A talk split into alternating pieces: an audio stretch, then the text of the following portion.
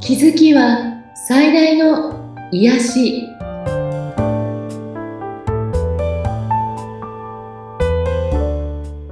皆さんこんにちはアトラクションカウンセラーの広田ゆかりですアシスタントの菅千奈美です。ゆかりさん、今回もよろしくお願いいたします。よろしくお願いしますさあ、今回はどんなテーマになりますか今回はえっ、とことわざではい。人間万事作用が馬ということわざはちなみさん知ってらっしゃいますかはい、そうですね。聞いたことありますよね聞いたことはあります。はい。案外使わないことわざでもあると思うんですねそんなに使わないですよね。だから、意味って何だったっけなっていうのはちょっとありますけど。そうですようねん。目の前のことに一喜一憂して右往左往しないって、はいで時間が経たないとわからないよっていうようなうん意味合いなんですけれども、案はい。外普段は使わないんですけど、うん。このことわざを初めて聞いたのが、はい。実は昔々の郷ひろみの1回目の結婚式の 中継を見た時なんですね。はい。うんうん、二谷ゆりえと結婚される時に、ええ。道の中で人間万事作用が馬と言いますがみたいなお話を郷ひろみがしたの。ああ、そうでしたか。うん。それは過去に付き合った人と別れるというような、まあちょっと不幸と思われるようなことがあったけど、うん。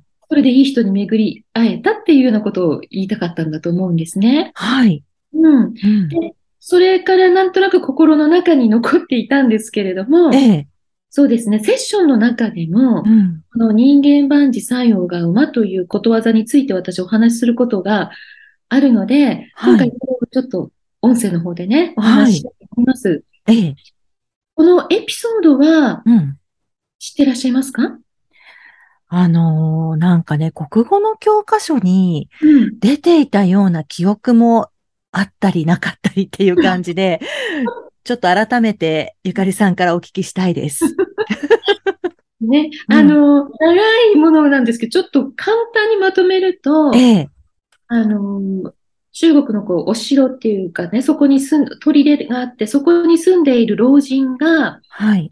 飼っていたうんすごくいい馬がいたんですけど、それが雷かなんかに驚いて逃げ出してしまうんですね。いなくなっうんた村人たちは、なんて不幸なんだって言ったんだけど、老人はそれはどうかなみたいな風に答えるわけです。はい。少なくすると、その馬がたくさんのいい仲間を連れて馬の群れとなって帰ってくるんですね。うん。そうすそうすると村人は、これは良かったすあの、とてもしラッキーなことだって伝言うんですね、喜ぶの。はい。老人は、それはどうかなっていう感じで答えて、ええ、しばらくすると、そのね、あの、一緒に戻ってきた、たくさんの馬の中にとてもいい馬がいてう、んそれを息子さんが気に入って、その馬にずっと乗ってたんですね。はい。でも、その馬からある日落馬して、足を骨折してしまうんですね。うん。そうするとまた村人は、なんて、あの、不幸なことが起きたんだ、みたいな感じになるわけ。はい。でも、やはり老人は、それはどうかな。 はい。その後、戦争が起きるんですね。ええ。で、そこの村の若者たちは、たくさん招集されて、うん多くの若者が亡くなるんです。はい。でも、その息子さんは、怪我をしていたので、うん戦地に行かなくて済んで、生き残ったっていうことなんですね。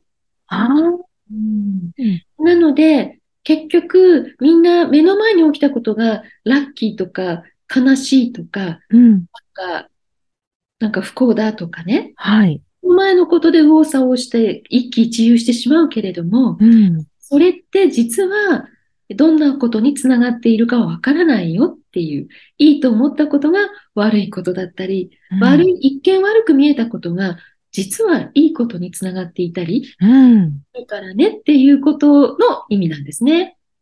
はあ。だから、私たちって日常起きてくるなんか問題とか、なんかなんでこんなことが起きちゃったんだろうとか、なんでこんなことで自分が悩まなきゃいけないんだろうみたいにね、うん。思ったりするけれどもう、んその起きた出来事って、あの、もしかしたらいいことにつながっているかもしれないし、ええ。うん。もうそれって自分次第だと思うんですけどね。はい。うんで、今、、わーって喜んでることが、うんその後、えっと、もしかしたらちょっと大変なことの前触れだったりする場合もあるし、はい。まあ、人生ってね、あざなえる縄のごとしとかよく言いますけど、ええ。その結局裏と表がずっとこうあるんだよというような、もうちょっとこう客観的に受け取るといいよねという意味合いなんですね。うーん。私、えっと、少し前にこの話すごく面白いなと思った、これと同じ意味合いのはい。あって、ええ。例えばこうスピリチュアルな世界では起きたことは全てそれでいいんだっていう、これでいいんだって、あの、いうような捉え方ってあると思うんですね。はい。なんだけど、全部いいって言われてもねっていうふうに思う時も人間って結構あると思うんでうす。ん、うん、うん。これはね、あの、野口さんっていう心理カウンセラーの方が、はい。 TikTok でお話ししていてすごく面白かったので、はい。覚えているんですけど、うんこれはね、アフリカのバカパという王様がいるんですね。はい。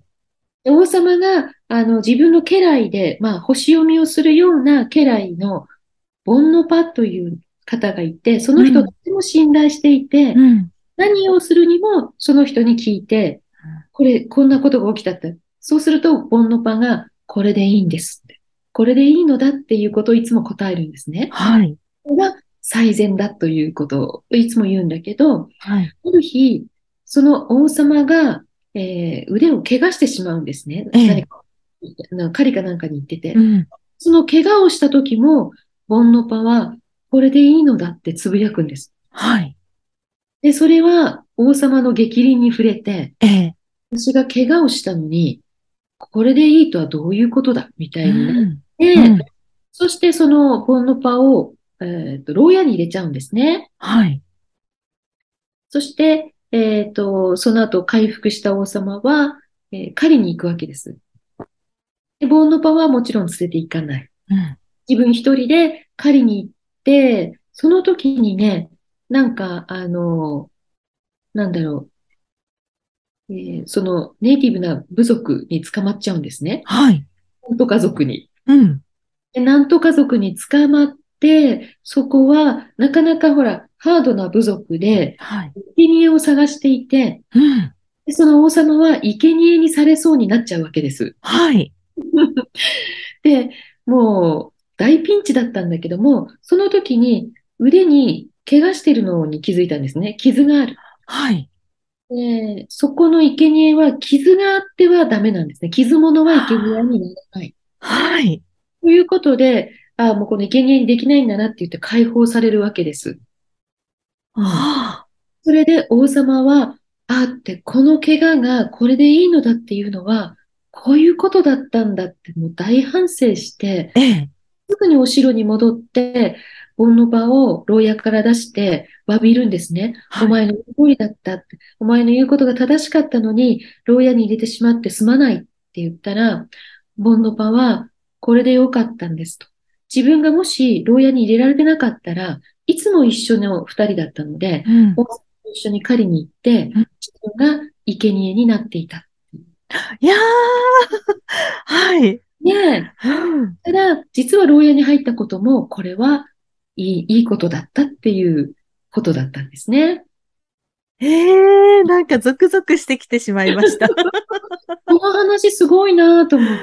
面白いですね。うん。だから起きてくることは、なんかこう、私たちの三次元で考えると、はいい。い悪いとか、うんなんでこんな目に合わせるんだとか、うん。うん、そういうこと思っちゃうよね。はい。でも、えー私たちの計り知れないうんことが違う次元で、まはあい、ちゃんとうまくいっているっていうことなんですね。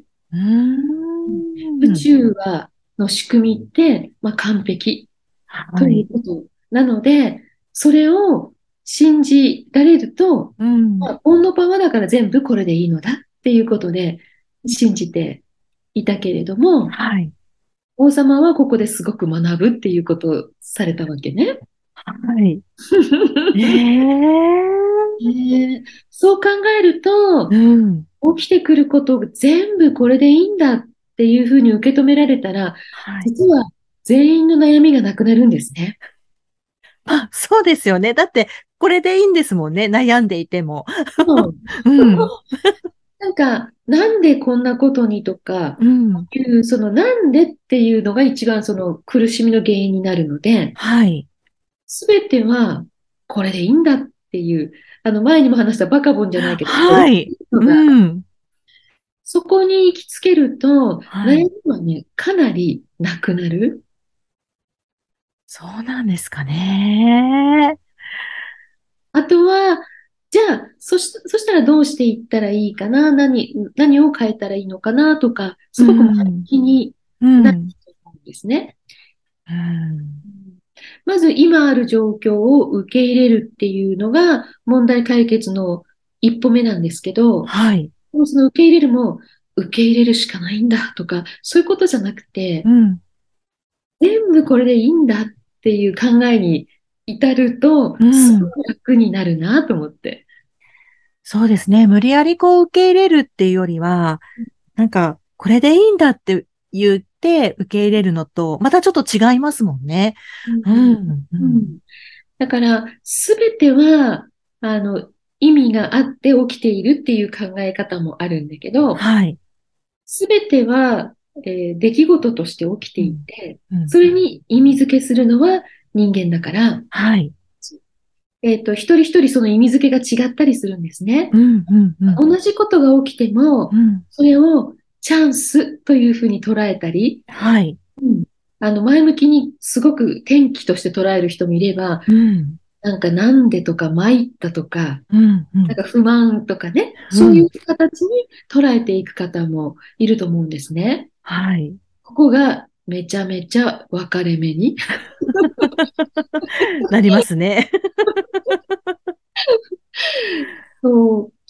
なので、これが、まあ、例えば、ちなみさんとか、聞いてらっしゃる皆さんもね、自分の起きてきてる出来事とか、自分の今の悩み、はい。うん、もやもや、うんここにヒュッと当てはめたときに、これでいいのだって、そっか、すべて、あの、必然とかね、うん。うん。うんいうふうに考えると、うんこれ、かなり、えーっと、進展するっていうか、はい。次への展開が、はいあの、楽しくなってくると思うんですね。おー、いいですね。これ結構活用できそうじゃないですできそうです。だから何か、もしね、悩んでることとか、もやもやしてることとかがあったら、うんこれでいいのだ って。ねえそう思えば確かに、ちょっとまた新しい展開が出てきそうです。うね。ん、うん、そうなの。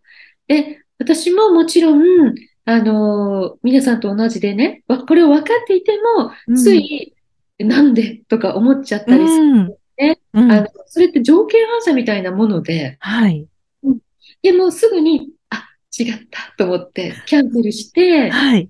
これでいいのだって。これは必要なこと、必然って思うと、うんなんかね、すぐに気分が変わるんですね。うーん。いいですね。なんか簡単に気分が変わりそそう。う。うん。言葉を変えるって本当に気分を変えることに役立はい。つので、なんか姿勢を変えるとかね、動きを変えるとかいろいろあるんだけど、うん、うん。私はなんか言葉に出して言ってみると、はい。すごく、あの、気分が変わって違う角度から見られるので、ええ。これをぜひ皆さんもこのお話面白かったなと思ったら、あの、思い出して実行してみていただきたいなと思い ます。はい。声に出してうん、これでいいのだって、私も言いたいと思います。ぜひ。はい。ぜひ聞いている皆さんも、そんな風にやってみてくださいはい。番組を聞いて、ご感想やご質問などがありましたら、番組説明欄にゆかりさんの LINE 公式アカウントの URL を記載しておりますので、そちらからお問い合わせをお願いいたします。はい、結構最近、あのー質問してくださったりあのセッションを受けてみたいんですけどっていうようなあのご連絡もいただいていてとても嬉しく思っています質問もどんどんあの皆さん気軽にしてみてくださいはい。ゆかりさん、今回もありがとうございました。ありがとうございました。